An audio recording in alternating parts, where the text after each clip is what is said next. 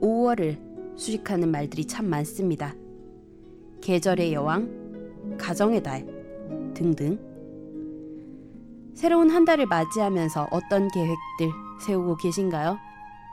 평소에는 가족들한테 잘 못하더라도 이번 한 달만큼은 효자 효녀도 되어보고 가정적인 사람이 되어봐야겠습니다.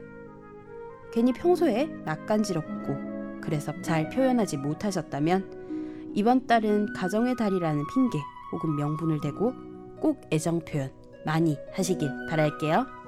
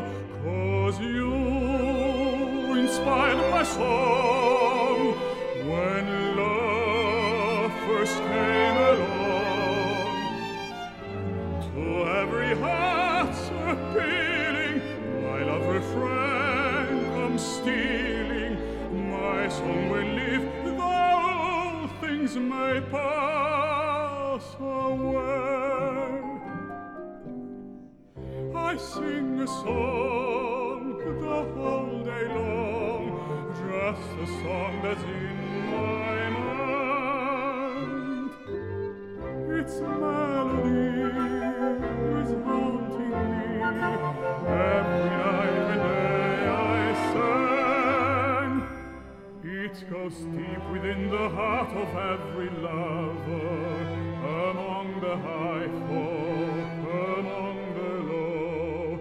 There stands a love song. It wanders far,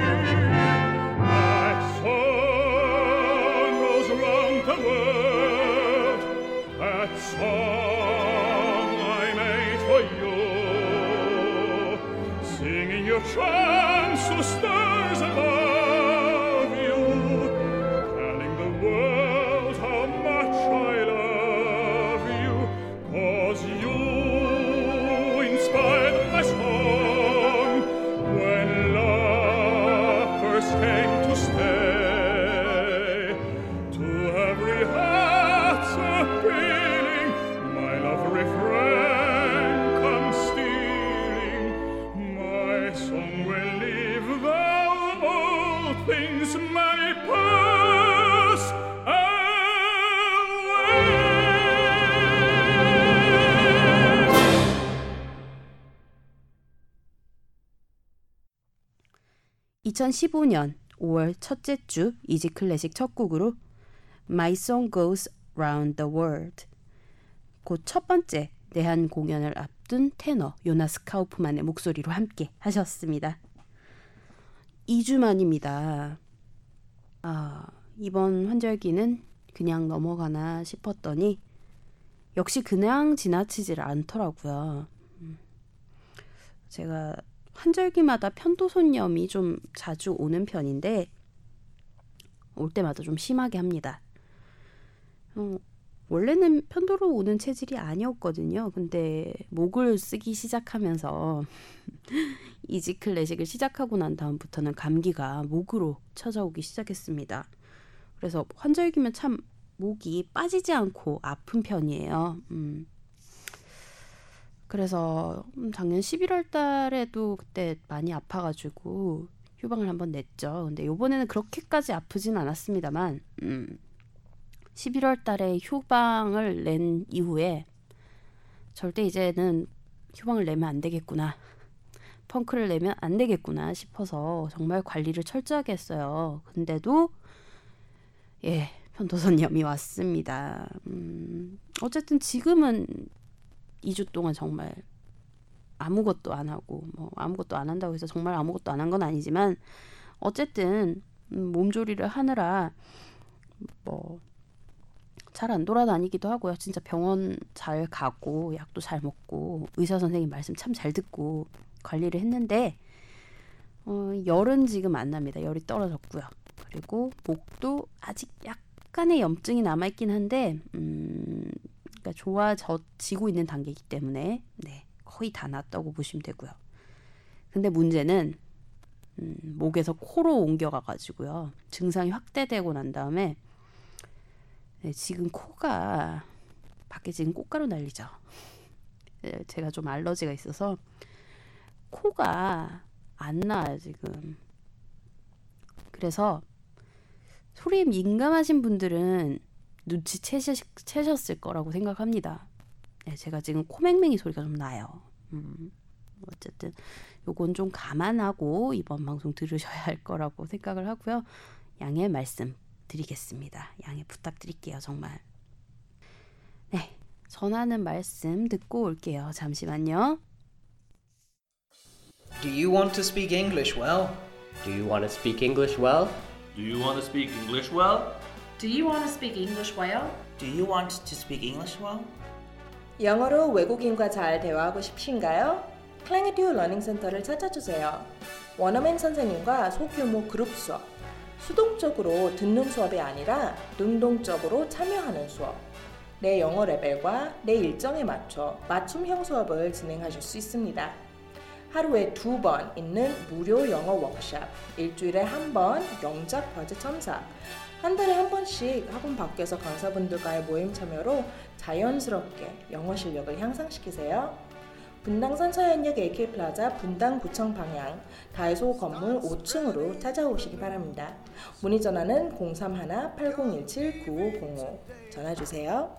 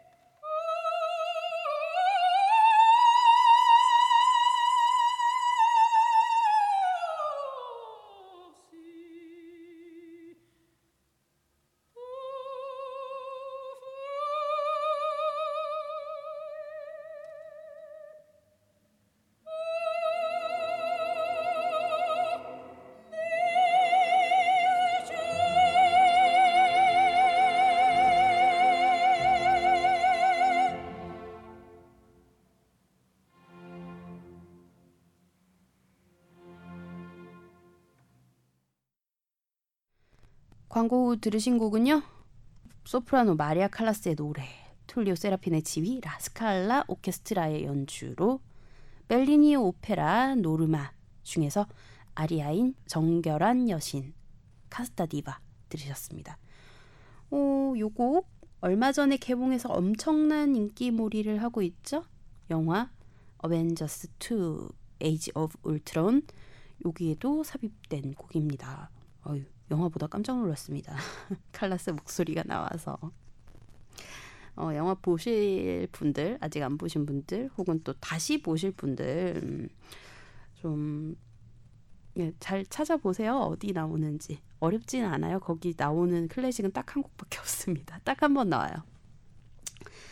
네, Easy Classic 들으실 수 있는 방법 알려드릴게요. 안드로이드 휴대전화 사용하시는 분들은 구글 플레이스토어에서 팟빵, 쥐약, 나침박 어플리케이션 다운받아서 Easy Classic 검색하시면 들으실 수 있고요. 아이폰 사용하시는 분들은 앱스토어에서 팟캐스트, 팟빵, 나침박 어플리케이션 다운받아서 Easy Classic 검색하시면 들으실 수 있습니다. PC에서 접속하시는 분들은 팟빵 사이트에서 Easy Classic 검색하시면 되고요.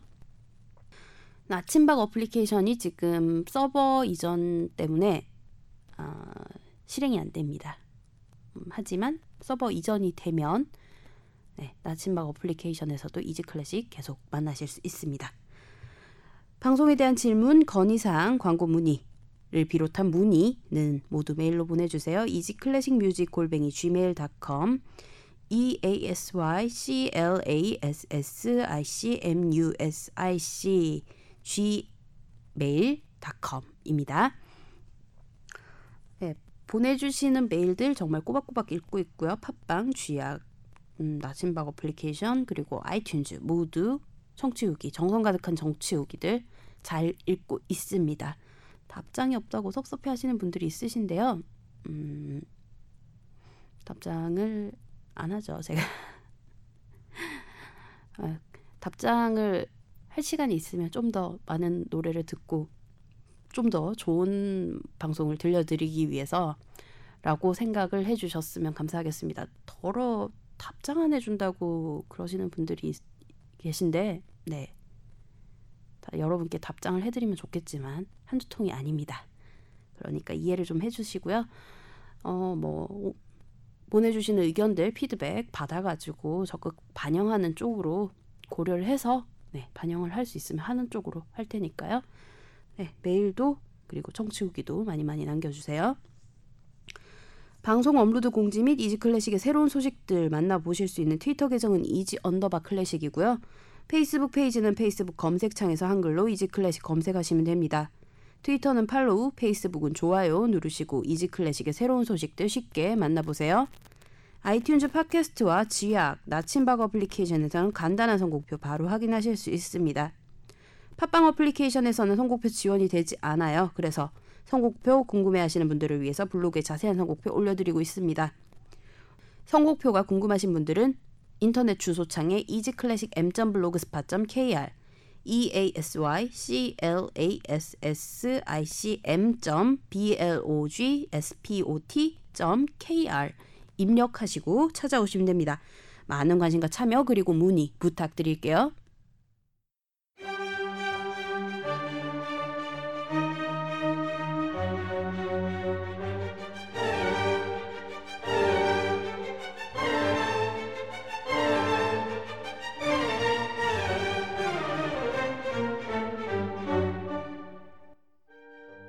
오늘 함께 할 영화는 밀로스 포먼 감독의 1984년작인 영화 아마데우스입니다.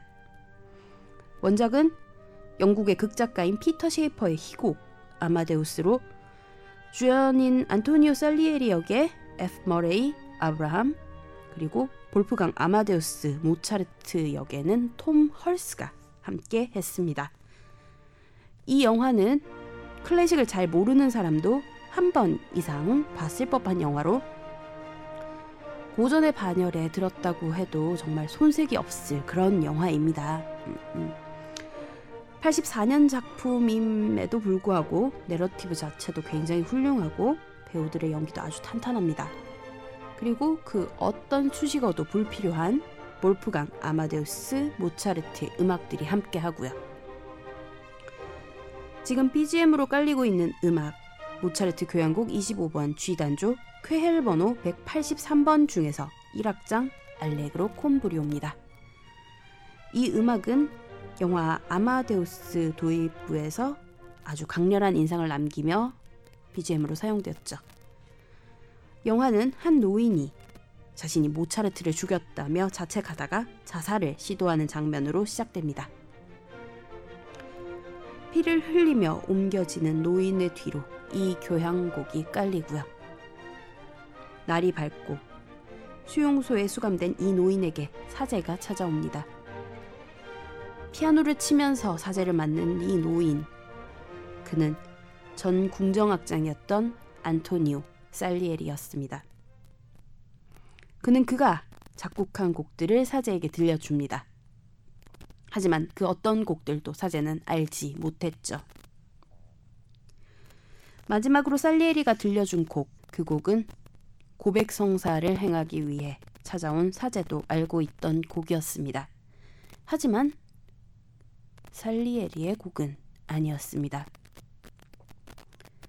그의 평생의 라이벌, 아니 라이벌이고자 했던 대상의 음악, 죽은 뒤에도 결코 넘어서지 못했던 위대한 음악가 볼프강 아마데우스 모차르트 사제는 당신이 고백할 것이 있다면 죄를 고백하라며 살리에리를 재촉합니다. 그리고 사제의 재촉에 살리에리는 이야기를 시작해요. 모차르트의 미사곡 18번 C단조 쾌엘 번호 427 별칭 대미사 중에서 키리에 준비했습니다. 소프라노 바바라 핸드릭스, 바이올리니스트 조슈아 벨, 헤르베르트 폰 카라얀과 빈 악우협회 합창단, 베를린 필하모닉 오케스트라의 연주로 함께 하시고 이야기 계속 이어 나갈게요.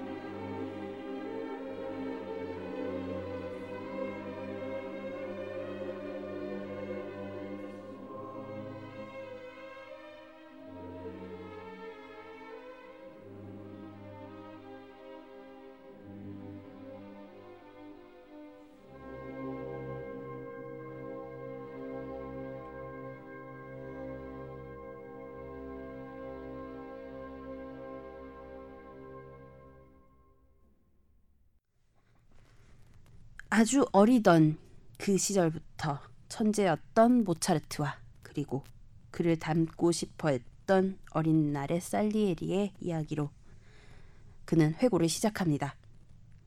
음악가가 되고 싶어 하던 어린 살리에리를 반대하던 아버지의 갑작스러운 죽음으로 소년 살리에리는 빈으로 왔고 그리고 소위 말하던 성공을 거두며 오스트리아 제국 황제를 보필하게 되었다고 합니다. 그리고 그는 모차르트가 어떤 이인지 너무나도 궁금해 모차르트를 고용하고 있던 잘츠부르크의 대사교의 궁전으로 찾아가 그를 만나기로 결심합니다. 그리고 아주 우연히 모차르트를 만나게 되죠. 4살에 협주곡을 작곡하고 7살에 교향곡을 작곡하고 12살에 오페라를 작곡한 천재 작곡가는 경박스럽게 웃고 여자를 밝히며 음담패설을 즐기는 그런 남봉꾼이었습니다. 실제로 만난 모차르트는 실망 그 자체였죠. 하지만 음악만큼은 진정 최고의 음악. 살리에리는 차마 따라할 수도 없는 그런 음악이었습니다. 그는 모차르트 음악에 대한 동경에 반비례하게 인간 모차르트에 대한 실망을 안고 돌아옵니다.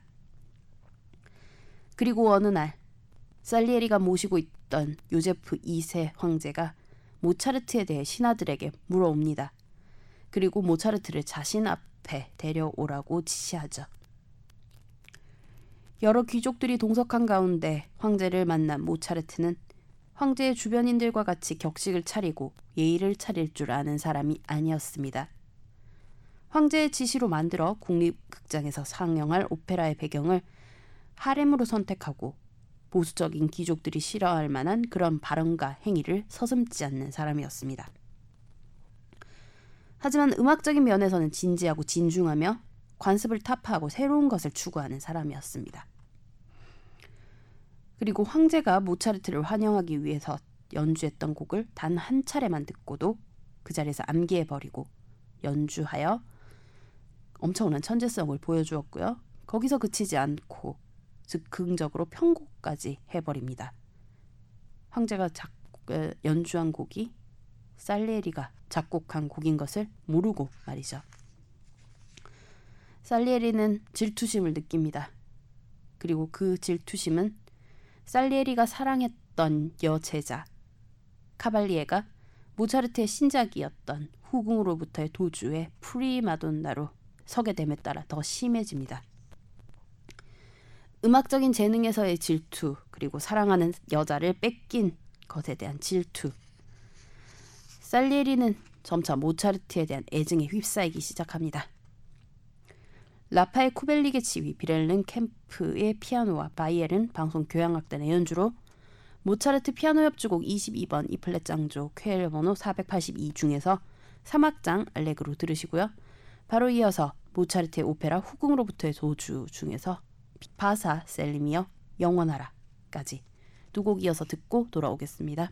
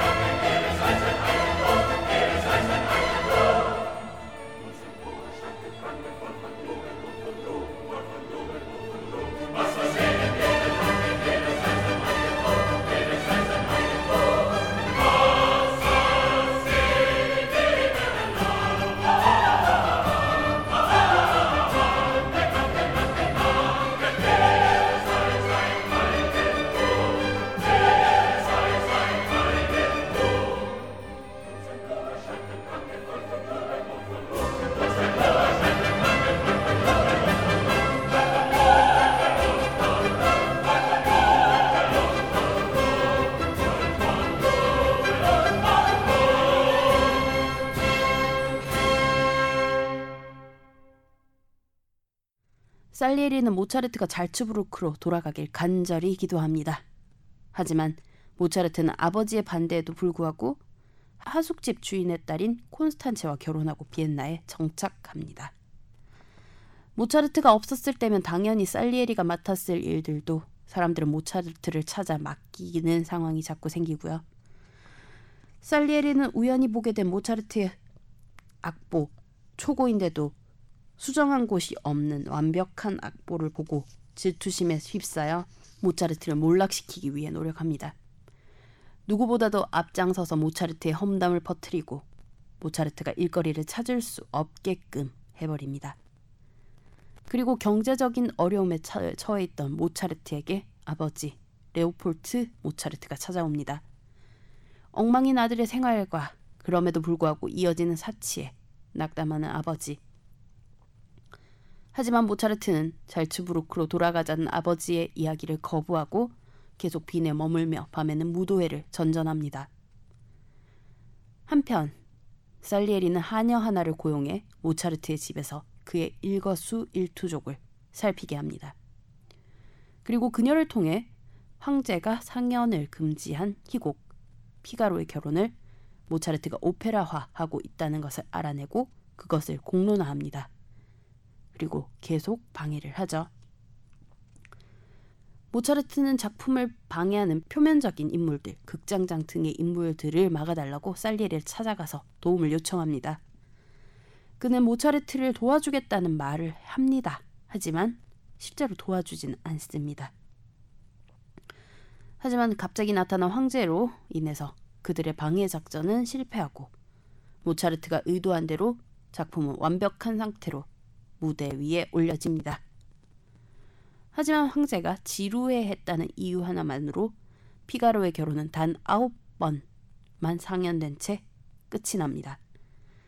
낙담한 모차르트는 술집과 파티 등을 전전하는데 그러던 와중에 설상가상으로 아버지 레오폴트 모차르트의 부고 소식이 날아듭니다. 아버지의 죽음에 있어 죄책감을 가지고 있던 모차르트의 다음 작품은 돈 조반니. 작품의 완성도는 무결한 완벽한 작품이었지만 살리에리가 꾸민 술수로 돈 조반니 또한 다섯 번밖에 상연되지 않고 끝납니다. 하지만 살리에리는 그 작품의 우수함, 완벽함을 만끽하기 위해서 다섯 번 모두 관람했고 심지어는 비밀리에 관람하기도 했다고 고백해 옵니다. 모차르트의 오페라 피가로의 결혼 쾌엘 번호 492 중에서 행진곡이 울리는군. 그리고 모차르트의 오페라 돈 조반니 쾌엘 번호 527 중에서 오 위대한 기사장님 두 곡 이어 듣고 돌아오겠습니다.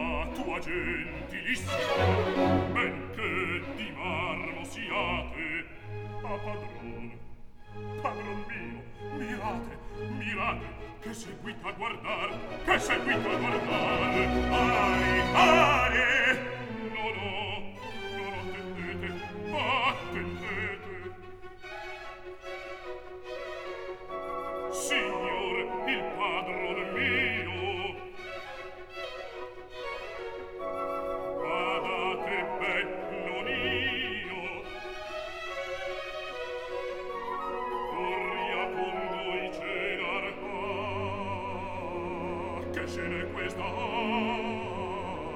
Ah, che ce n'è questa? Oh, o cielo io ho la testa. Alla che sei un buffone alla che sei un buffone sei un buffone sei un buffone!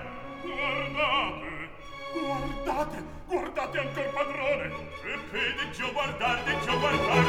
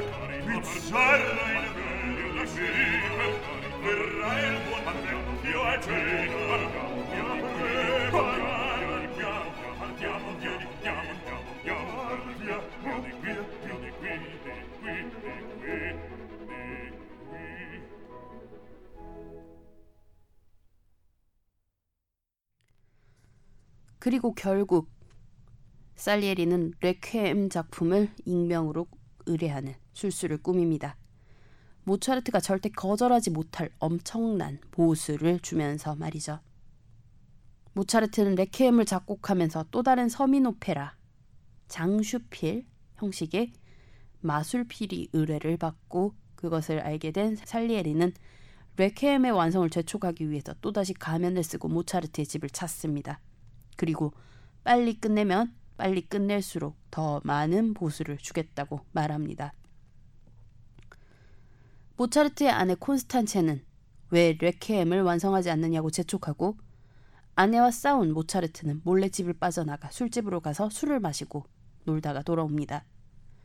다음 날 아침 모차르트가 집에 돌아왔을 때 아내인 콘스탄체와 아들은 집에서 사라진 후였습니다. 모차르트를 찾아온 장모는 자신이 요하, 요양을 보냈다며 자기 자신과 음악밖에 모르는 사위를 힐난합니다.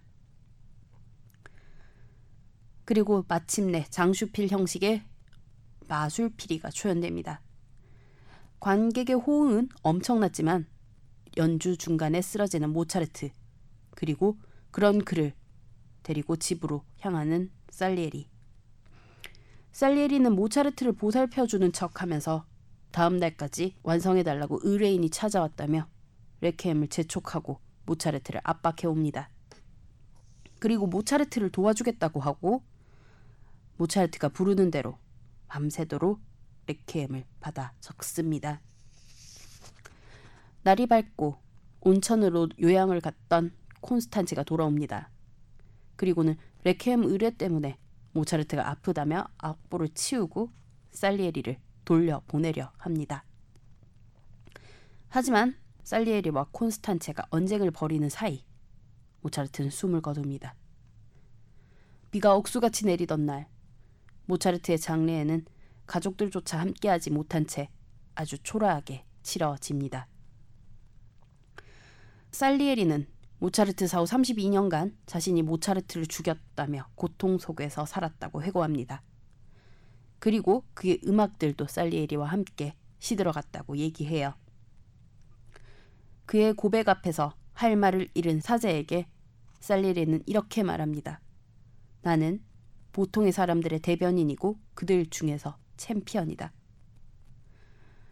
그리고 휠체어를 타고 수용소의 복도에서 미쳐버린 다른 환자들을 향하여 너의 죄를 사한다고 중얼거리는 살리에리의 모습에서 영화는 끝이 납니다.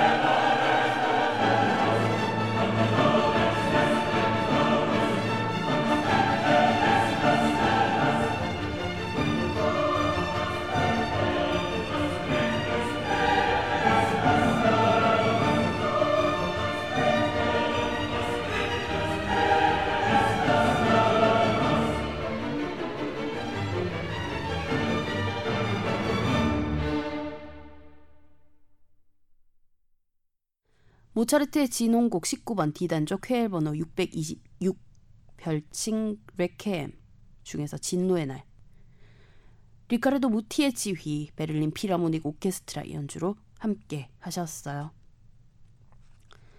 영화 아마데우스는 앞서 말씀드렸듯 피터 쉐이퍼의 희곡인 아마데우스를 기반하여 만들어진 작품입니다. 그러다 보니 사실관계와는 다른 것들이 좀 많이 있죠.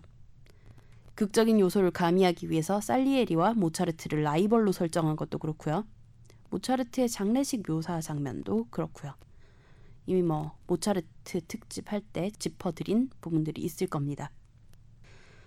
어, 영화의 완성도 면에서는 음, 영화 길이가 좀 길어서 지루할 수 있다는 것만 빼면 정말 완벽합니다. 연출, 색감, 편집, 카메라 워킹 그리고 배우들의 연기 마지막으로 음악까지도요. 85년에 한국에서 개봉할 당시에는 160분으로 개봉을 했고 director's cut 버전은 180분, 약 3시간 정도의 길이라 좀 지루할 수 있다는 점이 정말 유일한 단점이네요. 감독이 말하고자 하는 메시지도 정말 명확합니다. 가지지 못한 재능에 대한 욕망 그리고 그 욕망으로 인한 광기까지도 아주 잘 드러난 작품이라 할 수 있겠습니다. 어, 저도 이번 방송 준비하면서 다시 봤는데요. 음, 한 5년 만에 다시 본 건데 역시 명작은 명작이더라고요. 아직 안 보신 분들이 계시다면 꼭 보시라고 추천드리고 싶고요. 음, 보신 분들도 음, 또 다시 보실 계획을 좀 세우시면 어떨까 싶습니다. 다시 보시면 또 새로운 장면들이 또 눈에 들어오고 그렇 더라고요. 네. 어, 오늘 마지막 곡으로 준비한 곡은 모차르트의 레케엠 중에서 우리에게 영원한 안식을 주소서 준비했습니다. 리카르도 무티의 지휘, 베를린 피라모닉 오케스트라 연주로 들려드리면서 인사드릴게요. 평안한 한주 보내세요.